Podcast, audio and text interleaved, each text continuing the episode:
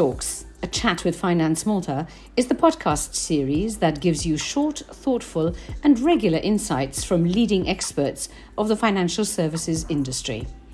I'm Vanessa McDonald. Welcome. Welcome to Finance Malta's podcast, part of our FinTalks series. And today we're going to be talking about fintech and sustainable finance. And here with us from Ganado Advocates is Leonard Bonello, who is the partner for banking and finance and also for fintech. Leonard, I'm really interested to find out just how fintech is actually doing in Malta. Is it on the up? Are we doing well? Yes, surprisingly so, I would add. What we're experiencing is that perhaps we haven't seen so much business as we could have during the post Brexit era. But now we're reaping the benefits of the fact that we're uh, off the grey list, that uh, there have been a number of success stories of a number of institutions that have set up here and have grown organically quite nicely and are now becoming targets for uh, mergers and acquisitions. Some of them are have cross border listings. So these success stories are then becoming ambassadors for the jurisdictions. And probably, I would say, digital payments is the one area where Malta is really up and coming and perhaps punching once again above its weight. So we're, I'm on a personal level, I'm quite excited to see what the next months and years will uh, will bring to us. We're talking a lot about digital finance at the moment. Is there actually a link between digital finance and, and innovation? Are they um, they were the disruptors of the past, or, or is it now becoming old hat? So this is actually a very pertinent question. If you rewind 20 years ago, which is not a very long time from a certain point of view, but if you rewind 20 years ago, PayPal was the fintech around the block. If you speak to people in the industry now, PayPal is considered to be a dinosaur within the fintech community. So it's a very fast moving industry It's always trying to give something extra so when they need something most competitors need to distinguish themselves and that need for distinction that need for specialization is what brings about innovation most of the innovation right now i would say is actually at removing friction so since this is predominantly digital payments or digital commerce what we're seeing is that the biggest attraction is how to manage to, for example, complete a sale with one click less. Statistics about online commerce, there's always this idea that every single click means a chunk of percentage of potential transactions which are not completed due to, to that additional friction. And now, what this is leading to is what we refer what the, new buzzword in digital payments, which is embedded finance. So I've just been at uh, Money 2020 in Amsterdam, which is the leading event for uh, for for the digital payments industry, and everybody was raving about embedded finance, which is ultimately a buzzword to a degree. And when you start dismantling it, it's not that innovative as as people want it to be. But the fact is that most of us carry payments, carry out payments so easily when we have our taxi, when we have our food delivery, when we have our online subscriptions being renewed. A lot of that friction has been removed. And that I think is one of the key drivers, which is dr- for innovation within the space um, by elimination that friction and making all of these payments as easy as can be, as intuitive as can be that's all very well and good for the you know the businesses and their customers and so on but what about sustainable financing? Is it actually going to, to help in any way? So, I think the contribution that fintechs have been given to sustainability is that their business model is, I would like to, to describe it as a lean business model.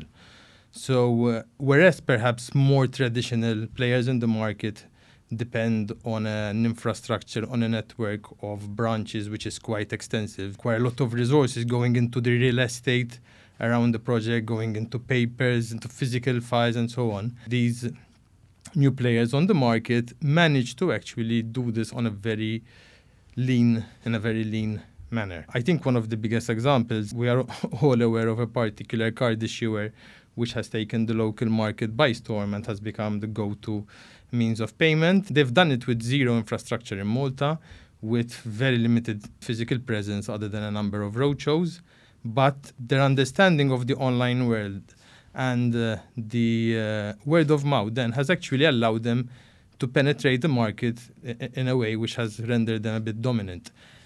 Again, when you look at it a bit at a distance, I can't think of any other business model which has taken industry by storm in a similar fashion without the need for all that infrastructure which we were mentioning. And so quickly. And I so mean, quickly, the, exactly. the, rate of change has been phenomenal. And as you say, you know, the next fintech that comes along needs to find some compelling uh, competitive advantage to be able to stay there. There's actually a very interesting debate around this because from a, and this is more from a competition point of view. But historically, we always see competition as the more players in the market, the better. What seems to be happening with technology is that most of the time it's a winner take it all kind of scenario. So if you want a search engine, Google has become a word in our dictionary. It has dominates the search engine market by far. If we're looking at online streaming, there is a clear winner in that game. So at a certain point in time, these players are getting to a stage where they th- their success actually attracts further success. And again, it's very different to even economic concepts we were used to 10, 15, 20 years ago because in a way, the their technological advantage and their network to a degree could actually become anti-competitive in nature because of the way they monopolize the market. So perhaps one of the potential criticisms is that we need to make sure we are supervising these fintechs properly to make sure that their dominant position does not stifle new entrants in the market. And I'm thinking now of sustainability from an economic sustainability and from a market sustainability. So everything has its pros and cons. They are doing a lot with very little, but in some cases they can actually become too big and stifle potential new entrants into the market. You're talking about financial sustainability, but what about environmental sustainability? Is there a role to play for fintechs there? I think, as I mentioned, the fact that they managed to do so much with so little infrastructure also has a massive impact on their uh, their carbon footprint. And typically, fintechs are also the ones that are most prone to embrace remote working practices and so on. And some of them do not just do it as an HR tool. Most of them are also doing it because of they recognize the fact that working from home or remote working can, in some cases, is actually contributing to less traffic, less fuel consumption, less office space requirement. So again, th- this this idea that you're doing more but with less resources. And ultimately that is what sustainability is all about, that you manage to do more with less resources without the need of building something which is very disproportionately large to the services you're actually carrying out. One of the things which also needs to be kept in mind is th- that there are also consumer patterns which are driving this. I think we m- most of the younger generation are now they now want to identify as well with their suppliers. So they're not just happy with getting the the best product in terms of technology. They're, not happy with just getting the newest, but they are also looking into the values of the products they're using, of the suppliers they are using. So sustainability is also being driven by these fintechs because their clients are expecting fintechs to be sustainable and they want to be to identify about them. So we are now a generation where we're happy to pay an extra bit for our coffee as long as it is ethically sourced. And this is becoming more and more a trend. There are again tons of um, studies and debates about how employees are expecting more out of their employers because they don't they don't see it just as a way how to generate income, but it, they also need to feel comfortable and fit within the value system of their employers. And that same uh, debate can also be applied to fintechs that their consumers actually want to make sure that they recognize themselves in the value system of uh, the the suppliers they're using. So th- there is a lot of positivity coming out of this. You talked earlier on about some of these people taking market share and getting to virtually a monopolistic situation. It's kind of a bit of a concern because I would have thought that fintech was something which helped SMEs a lot when it comes to access to finance. Is that not the case? From a financing point of view, the market is still thankfully rather competitive. And even locally, we're seeing a number of local initiatives of banks getting into the space and trying to actually outdo each other. There is a lot of it which is a post COVID positive effect, which is the fact that um, as part of the European Union Commission package, most of which was driven by Let's Drive environmental projects, put financing into environmental projects. Let's use the COVID stimulus package as an opportunity to fast forward into a more sustainable business model that the European Investment Bank has been, for example, embarking on a number of projects to heavily subsidize certain financing transactions. What I'm also appreciating, however, is that is not just, however, an external drive. So it is not just the European Commission or the European Investment Bank um, that are driving this. We're also seeing some of the local banks taking their own initiatives. There are banks, for example, that when you deposit money with them, instead of it being a black box and that then they could be reinvesting it or on lending it to whichever industry they want, they are now guaranteeing to you're making a commitment that those deposits will be used for green financing.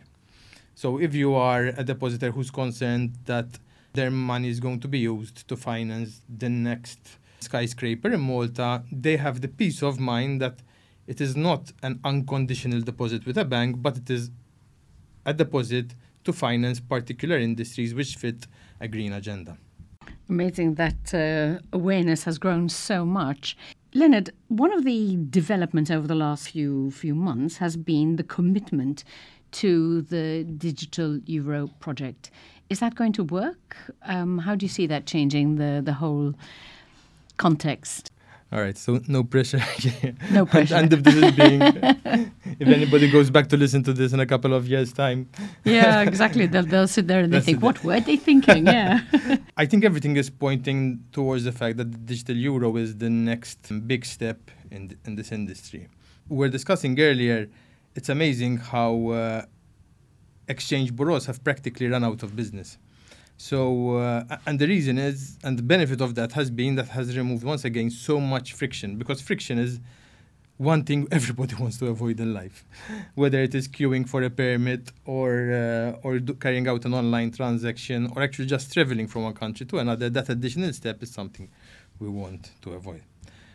Now, the next step is removing the step of going to, to an ATM machine and actually having potentially digital euros stored onto your wallet, onto your phone. I don't say there are no negative effects to it, but the amount of friction and the amount of paperwork that redu- that removes and reduces is tremendous. And if, if I had to be the one implementing it, to me it, it is a bit of a no-brainer. But there are, of course, cultural and generational changes which we need to go through. We are still a country which is heavily reliant on checks. Um, we don't need we don't need it, and there are there, lately there have been initiatives to remove all this dependency on checks, but we are still probably the highest or one of the the European states which uses checks mostly.